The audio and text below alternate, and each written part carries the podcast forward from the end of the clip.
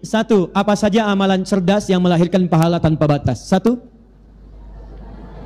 Tahan sebentar. Tahan ya. Satu, interaksi dengan Al-Quran. Dengan bahasa yang lebih umum. Interaksi dengan Al-Quran.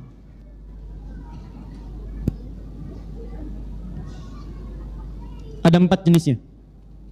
Satu, bisa membaca. Dua, bisa memahami.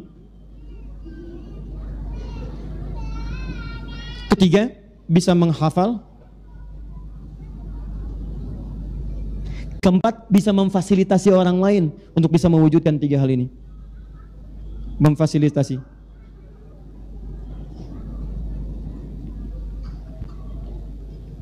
Kalau ini mau dijadikan 4M supaya mudah misalnya, dipahami 4M. Satu membaca, dua memahami, tiga menghafal, keempat memfasilitasi orang lain untuk bisa mendapatkan tiga hal terdepan. Fokus. Ibu baca misalnya amalan pertama, Anda mulai belajar, walaupun nggak apa-apa terbata-bata nggak apa-apa, ya. Mau terbata-bata, tersemen-semen, ya, tergenteng-genteng nggak ada masalah. Pokoknya Anda mulai. Dan itu sangat diapresiasi. Kalau Anda memulai dengan terbata-bata, bahkan pahalanya dua kali lipat. Ya, hadisnya di At-Tirmidzi, nomor hadis 2920. Walladzi yatata'ta wa huwa alaihi syaqqun falahu ajran. Orang yang memulai baca Al-Quran walaupun terbata-bata, maka oleh Allah akan diberikan dua kali pahala lipat, dua kali lipat pahala orang yang lancar. Dua kali lipat. Jadi kalau yang lancar alif lam mim 30. Yang tidak lancar alif lam mim dua kali lipat dari yang lancar. Oh kalau gitu saya nggak lancar aja bisa dia. Nah, maksudnya diapresiasi dengan keinginannya untuk berjuang bisa membaca dengan baik. Adapun yang sudah lancar dapat sekali pahala tapi hidupnya akan disertai oleh malaikat. Ma'asyafaratil kiramil bararah. Tahan. Ibu, saya kasih amalan ya, kita praktek ya. Siap praktek insya Allah? Saya tidak ingin hanya menyampaikan sesuatu tapi ibu tidak komitmen mengamalkannya. Kalau seperti itu saya saya tidak senang untuk datang kembali. Jadi apa yang saya ajarkan, ibu tuliskan, lalu buat tabel untuk amalan, kemudian dipraktekkan. Siap insya Allah? Baik, sekarang saya berikan contoh prakteknya. Lihat sini. Membaca.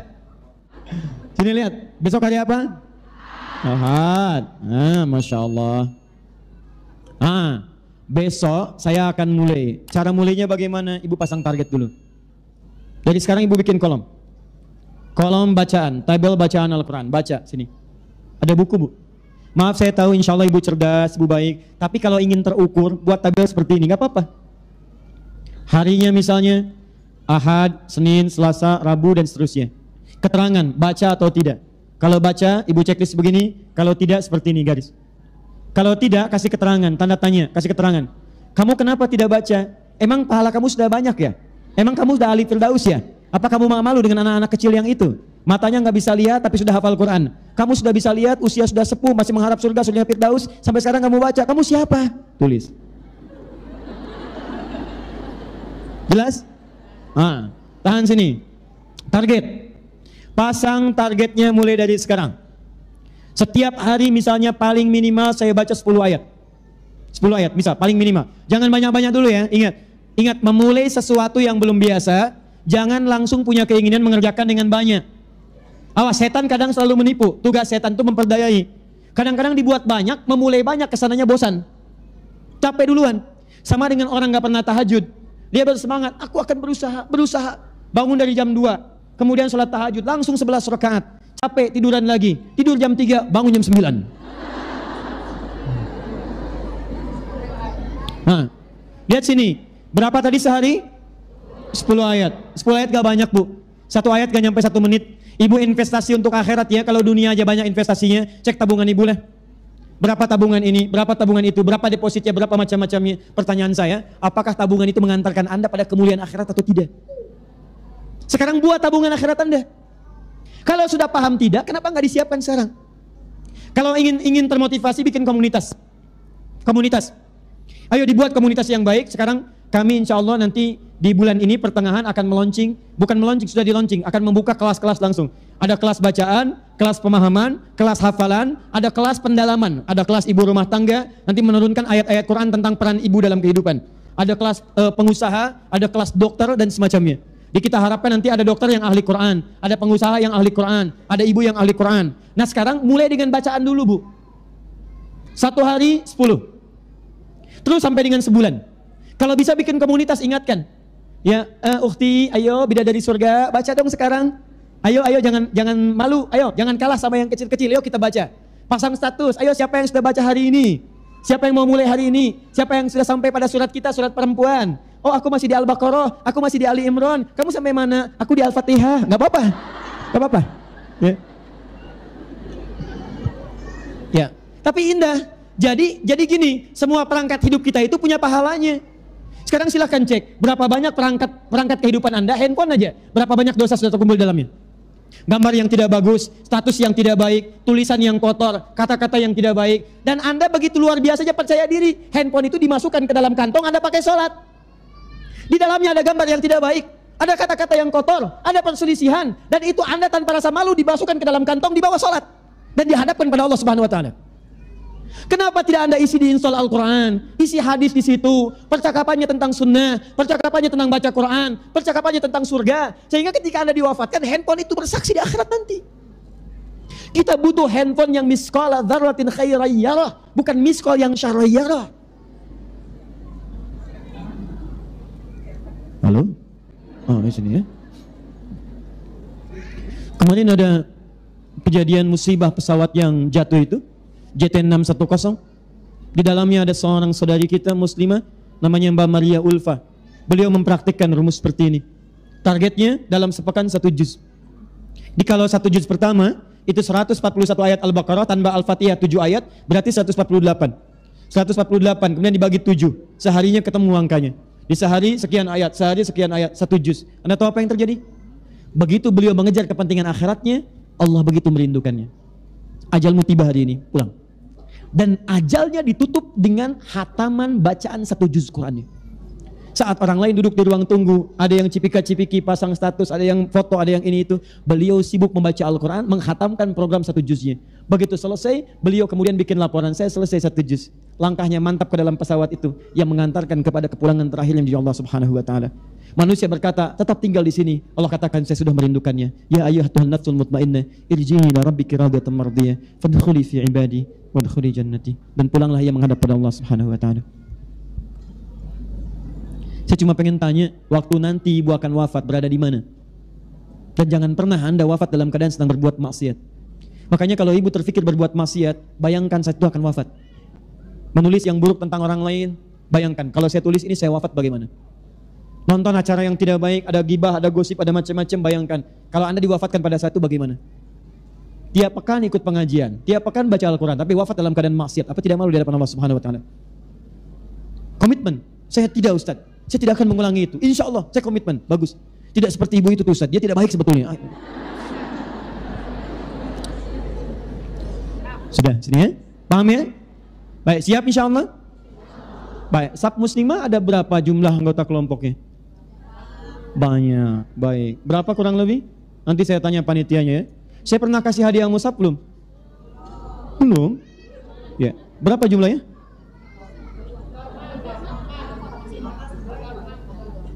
Empat puluh dua majlis taklim, empat puluh dua majlis taklim. Satu majlis taklim ada berapa anggotanya? Banyak, baik. Gini, khusus sab muslimah 42 majlis taklim, saya hitung setiap majlis taklimnya mendapatkan 100 mushaf, kami hadiahkan 4200 mushaf. Siap ya? Jadi setiap majlis taklim mendapatkan 100-100, nanti kami kirimkan insya Allah, tapi saya pengen komitmen. Saat saya kirimkan itu semua, ibu sudah siap menjalankan program ini. Siap insya Allah? Ulangi, siap insya Allah? Baik, saya yang kirimkan mushafnya, kemudian Anda gunakan itu untuk membacakan dan mencari bekal-bekal untuk akhiratnya. Baik. Dua. Memahami. Pelan-pelan.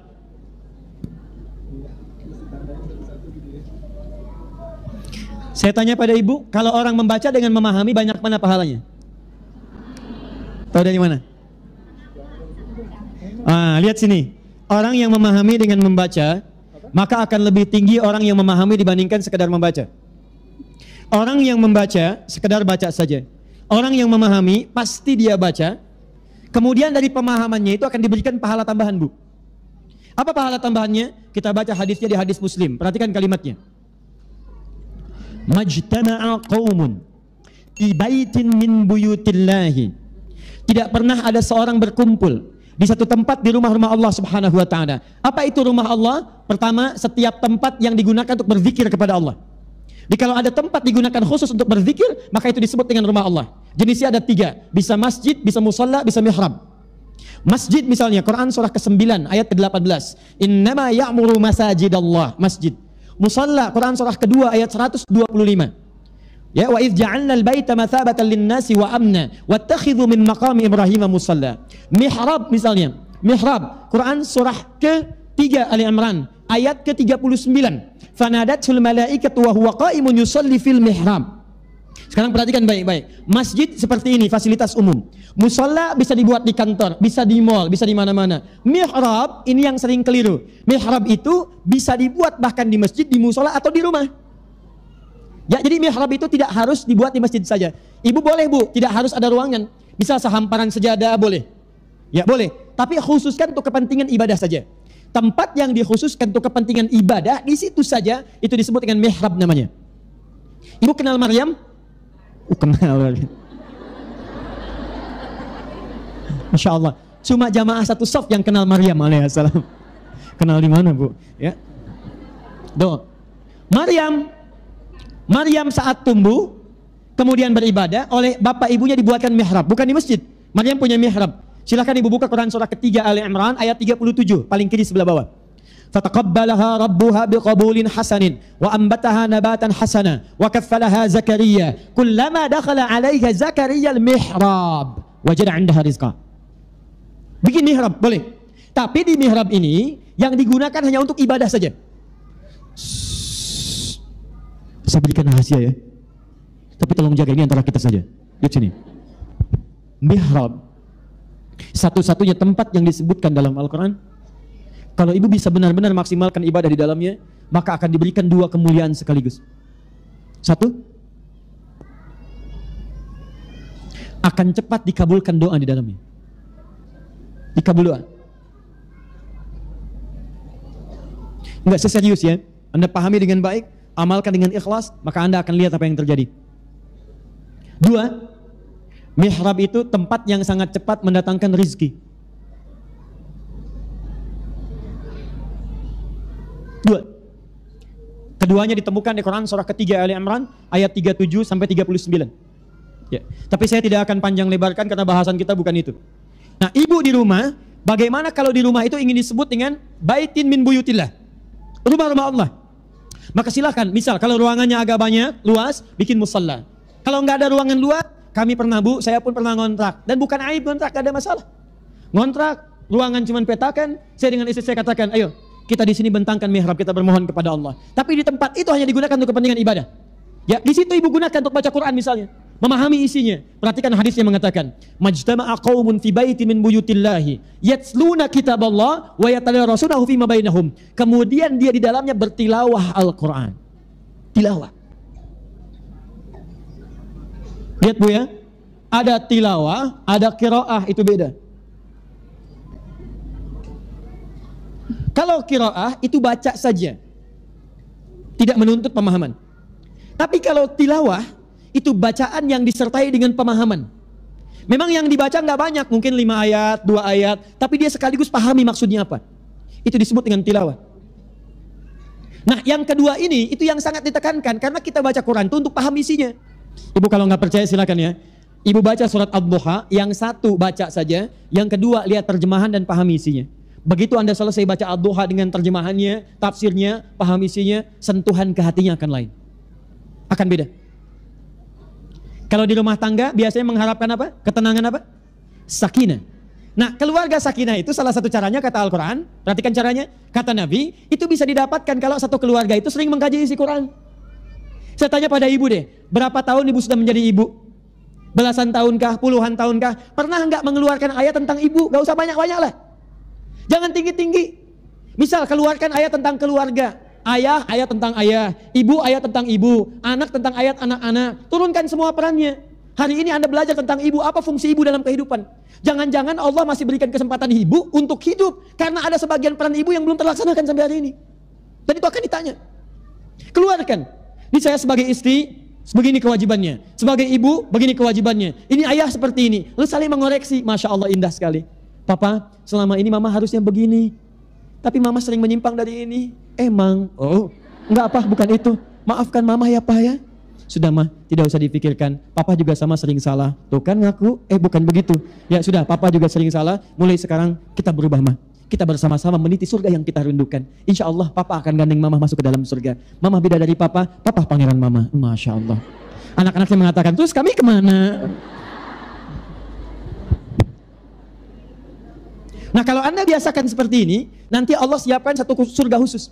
Satu surga khusus untuk keluarga besar. Nanti lihat di Quran surah ke-13 ayat 23 sampai 24. Quran surah 13 ayat 23 sampai 24. Keluarga ahli Quran. Perhatikan baik-baik. Keluarga ini nanti Allah akan tempatkan di puncak surga yang tertinggi, masuknya lewat surga Aden, saat masuk nanti melewati setiap pintu surga disambut oleh malaikat. Saya bacakan ayatnya. Jannatu adnin yadkhulunaha wa man salaha min abaihim wa azwajihim wa dhurniyyatihim wal malaikatu yadkhuluna alaihim min kulli babin salamun alaikum bima sabartum fa ni'ma uqbadar ada orang-orang satu keluarga besar akan masuk lewat pintu surga Aden dia akan melewati semua pintu surga dan bermuara di surga yang paling indah. Siapa mereka itu Kata Allah, orang-orang ini bahkan bisa menggandeng bapak ibunya. Dia bisa merangkul pasangannya. Jika ada suami, gandeng istrinya. Gandeng bapaknya, gandeng ibunya. Wa dzurriyyatihim. Dzurriyyat itu keturunan sampai akhirnya. Anaknya, cucunya, cicitnya digandeng dan diparadekan oleh Allah disaksikan semua penghuni langit dan bumi. Begitu dia masuk, disambut oleh semua malaikat. Dikatakan salamun alaikum bima sabartum. Selamat keluarga besar ini, selamat. Karena Anda telah sabar menyiapkan kepulangan Anda sampai ke sini. Saat orang lain sibuk nonton, Anda sibuk mengkaji Al-Quran. Saat orang lain sibuk memasang status tentang dunia, Anda memasang status di keluarga tentang Al-Quran. Bapak mengingatkan anaknya, nah sudah berapa juz sekarang? Anaknya mengingatkan ayahnya, ayah jangan lupa bapak baca Quran hari ini. Ayah di jalan ada lima lampu merah, setiap lampu merah, Nanda sudah siapkan USB Qurannya. Ayah tinggal pasangkan saja. Ingat ya ayah, satu lampu merah, satu ayat. Kita nanti akan pulang, kita cek sama-sama hafalannya. Tidak ada yang paling indah. Kalau Anda tidak percaya, mulai Anda siapkan mengkaji Al-Quran, Apalagi Anda mulai menghafalkannya pada bagian yang ketiga ini. Jadi keluarga penghafal Quran, walaupun tidak harus sampai 30 juz. Anda tidak tahu kapan pulang kepada Allah. Tapi buat bangga seisi nanti di surga ketika menyaksikan Anda diparadaikan oleh Allah Subhanahu wa taala. Buat.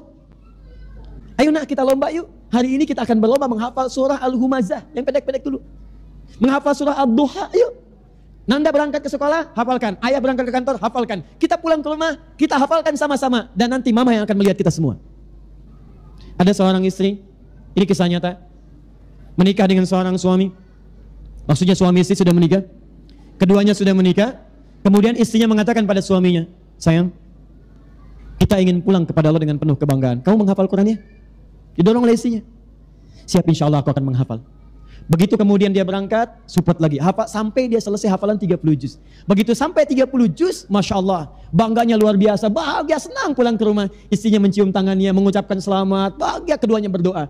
Tiba-tiba saat akan berangkat ke tempat kerjanya lagi, dia tak sengaja membuka lemari, ketika akan mengambil sebagian dari tempat map yang dia punya, tak sengaja dia membuka sebuah laci, ditemukanlah ternyata istrinya sudah hafal Quran dengan tujuh riwayat. Dan menyembunyikan itu dari suaminya. Supaya memotivasi suaminya untuk berada di level yang sama. Indah. Itu luar biasa. Jadi kalau Anda merasa lebih, berikan kelebihan itu pada pasangan Anda. Berikan pada anak-anak Anda dan masuk surga bersama-sama. Ya. Saya satu malam pulang dari taklim.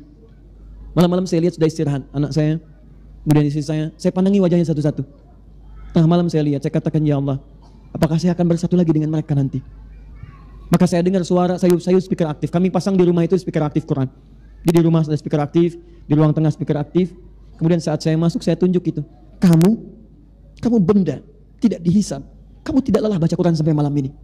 Aku yang dihisap dan belum jelas surganya. Sampai malam ini belum maksimal aku membaca. Maka saya katakan pada istri saya, bangun saya. Kita akan ke surga. Ayo, sholat. Sholat. Dan itu indah. Kita sholat. Kita berdoa. Kita bangunkan anak-anak. Menjelang subuh kita siapkan. Dan kita katakan, rumah kita bukan di sini. Kita akan pulang ke tempat yang lebih baik lagi. Dan itu insya Allah akan memberikan dorongan-dorongan yang lebih kuat. Ya ini ya, jadi baca, pahami, amalkan. Dengan menghafal. Ya, sekarang menghafal banyak bu. Kalau nggak dimulai ibu ketinggalan sekarang. Ya masya Allah saya kalau lihat di masjid itu di tempat uh, ada di dekat kami, ada di Al Ihsan, itu sore-sore itu bu 70 sampai 100 orang datang. Mereka mulai belajar, mereka mulai menghafal, ada yang dari nol, ada dari sekian juz, ada macam-macam, masya Allah. Saya kadang-kadang suka perhatikan, ini ada yang tiga tahun, ada yang empat tahun, ada yang lima tahun, ada yang sudah sampai SMP dan sebagainya. Tapi pertanyaannya, saat anak-anak itu semangat untuk menghafal, Anda ada di mana? Sedangkan mereka boleh jadi sebagiannya belum belum masuk pada kategori dihisab. Ibu kalau kalau e, sempat misalnya ke Palestina, saya sempat tinggal agak lama di Libya. Itu di Libya kalau jam sekarang bu ya, mau asar, itu masya Allah, anak-anak usia 4 tahun, 5 tahun itu sudah pakai tas tasnya lebih besar daripada badannya. Isinya mungkin kosong, cuman senang aja pakai tas. Tapi yang mereka bawa mushaf ke masjid dan seakan-akan seperti baca majalah bolak-balik bolak-balik bolak-balik 5 juta penduduk Libya, 1 jutanya sudah hafal Quran. Sisanya 20 juz, 25 juz, 15 juz, 10 juz. Usia 17 tahun dia belum hafal Quran, dia sulit punya teman. Tuh. Palestina lain lagi.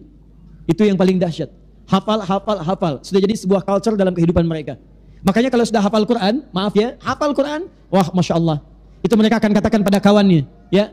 Dia akan katakan, hei nanti kalau saya sudah di atas surga yang paling tinggi, kamu masih di bawah. Karena kawannya masih 25 juz, dia sudah 30 juz. Nanti kamu saya dadain di bawah ya, saya duluan. Ibu ada di mana? Nah, kalau anda belum mampu ke yang ini, ini lebih banyak pahamannya. Yang ini, ini empat kali lipat lagi yang tadi. Maaf ya, saya sempurnakan dulu yang ini. Orang yang biasa memahami dapat empat keistimewaan. Satu diberikan ketenangan di rumah tangganya, tenang, sakinah. Ibu kalau mau coba silahkan. Kedua, ghasyat umur rahmah, rahmat Allah diturunkan. Dapat rahmat. Ketiga, wahafat umul malaikah, malaikat akan selalu berkerumun di tempat itu. Jadi kalau anda berdoa cepat diaminkan. Kalau istighfar dimohonkan ampunan. Dan yang keempat, wa dzakarahumullahu fiman indah. Orang ini akan disanjung-sanjung oleh Allah sampai selesai tilawahnya. Jadi kalau orang rajin tilawah, kalau baca cuma baca saja dapat pahala. Tapi kalau tilawah disanjung oleh Allah disebutkan, si fulan sedang tilawah, si fulan sedang tilawah, si fulan sedang tilawah. Anda kalau disebutkan oleh pemimpin dunia saja, senangnya luar biasa. Dimuat di majalah, bangganya luar biasa. Kenapa Anda tidak senang ketika nama Anda disebut oleh Allah Subhanahu wa taala? Nih, tilawah. Nah, kalau Anda ingin mendapatkan lebih daripada ini, baca sekali tilawah punya empat kemuliaan, sakinah, rahmah, kemudian hafat malaikat, dikerumuni malaikat, yang keempat disanjung oleh Allah. Kalau Anda ingin lebih tinggi lagi, maka naiklah status kepada penghafal Quran. Sudah kalau disebutkan penghafal, jangan terbayang 30 juz dulu. Mulai menghafal, walau cuma satu ayat.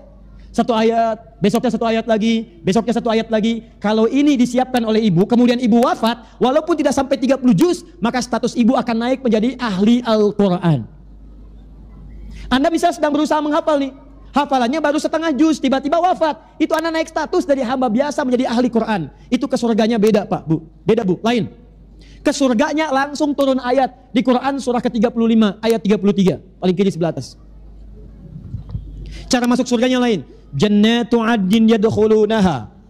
Awas, mereka akan masuk dari surga Aden dulu yuhallawna fiha min asawir. Cara masuknya tidak akan masuk biasa. Allah akan hormati penghafal Quran dengan cara memuliakannya. Bagaimana memuliakannya? Maka tubuhnya akan dihiasi oleh Allah Subhanahu wa taala dengan hiasan-hiasan akhirat. Di At-Tirmidzi nomor hadis 2915 dikatakan kalimatnya. Begitu akan naik ke surga, kata Qur'annya Allahumma halli. Ya Allah mohon hiasi orang ini penghafal Quran. Maka wayul basu ilaihi tajul karamah. Dipakaikan di kepalanya mahkota kehormatan. Pakaikan. Begitu dipakaikan, dihormati oleh Allah. Mana orang tuanya?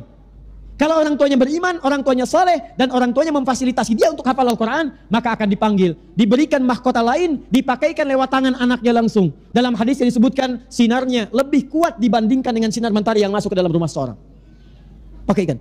Begitu selesai dipakaikan, Qurannya mengatakan Allah mazid. Ya Allah, tambahkan pada penghafal, bedakan dengan fasilitator. Fayul basu ilaihi libasul karamah. Maka dipakaikanlah di badan orang penghafal Quran itu jubah kehormatan. Setelah dipakaikan yuhallau nabiya ada gelang-gelang, ada macam-macam, baru dia akan pimpin keluarganya naik ke atas surga. Saat naik itulah difirmankan, waqra waqar, fa inna akhiru qiraatika akhiru manzilatika. Silakan baca Quran yang biasa engkau bacakan saat di dunia, maka akhir tempat tinggalmu di surga itulah tempat tinggalmu sesuai dengan akhir bacaanmu. Makanya nanti kata banyak orang ada orang menyesal saat masuk surga. Kalau masuk neraka menyesal biarkan. Masuk surga menyesal. Karena ada orang biasa baca lima ayat, begitu wa ulai kahumul muflihun berhenti. Temannya naik yang sepuluh ayat. Setiap naik lebih indah lagi dari sebelumnya. Maka yang lima mengatakan, ya Allah kenapa saya tidak teruskan sampai dengan sepuluh. Yang sepuluh nyesal, kenapa tidak sampai dua puluh? Tapi penghafal Quran dimuliakan. Karena dia biasa menghafal, maka dia akan ditempatkan di tempat yang paling tinggi pada saat itu. Karena itulah para penghafal Quran di Palestina, kalau sudah hafal anak usia 5, 6, 7 tahun, kemudian dia bermain. Mainannya tidak ada yang lain kecuali kayu untuk tembak-tembakan untuk macam-macam. Begitu sedang bermain dari atas ada drone dari Zionis itu. Melihat ternyata terlihat seperti mujahid yang bertempur. Padahal anak-anak cuma main-mainan. Apa kata anak-anak itu? Kalau sudah hafal Quran, mereka tidak akan berlindung. Mereka akan katakan kepada temannya yang datang. Apa katanya? Perhatikan kalimatnya. Kata anak-anak ini, lihat di pesawat itu ada bom dan sudah terukir nama saya di situ. Saya akan pulang duluan. Kata kawannya bukan kamu yang pulang. Saya akan susul ayah saya duluan. Kata yang satu bukan kamu yang pulang. Itu bom tertulis nama saya, tertulis di situ saya akan nyusul paman saya duluan. Dan semua penghafal Quran, kalau sudah hafal Qurannya, maka mereka sangat merindukan untuk kembali kepada Rabbnya.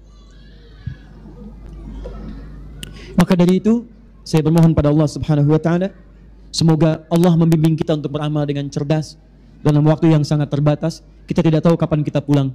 Mungkin harap-harap ibu disertai dengan keluarga, begitu masuk mobil yang menjemput misalnya malaikat maut. Bisa juga demikian. Atau pulang ke rumah berharap tidur masih panjang, ternyata boleh jadi Allah menginginkan kita untuk kembali. Karena itu beramalah dengan cerdas, yang baru saya sampaikan, ini baru satu amalan, ada sembilan amalan lagi. Di antara sekian yang telah kita uraikan. Baik, saya sampaikan, maaf, komitmen siap insya Allah kita mengamalkan. Kalau tak mampu menghafal, mulai memahami. Kalau tak mampu memahami, boleh dengan membaca. Kalau belum sempat membaca, maka berinfaklah Anda memfasilitasi setidaknya untuk orang yang ingin membaca, memahami, atau bahkan menghafalkannya. Siap insya Allah? Alhamdulillah.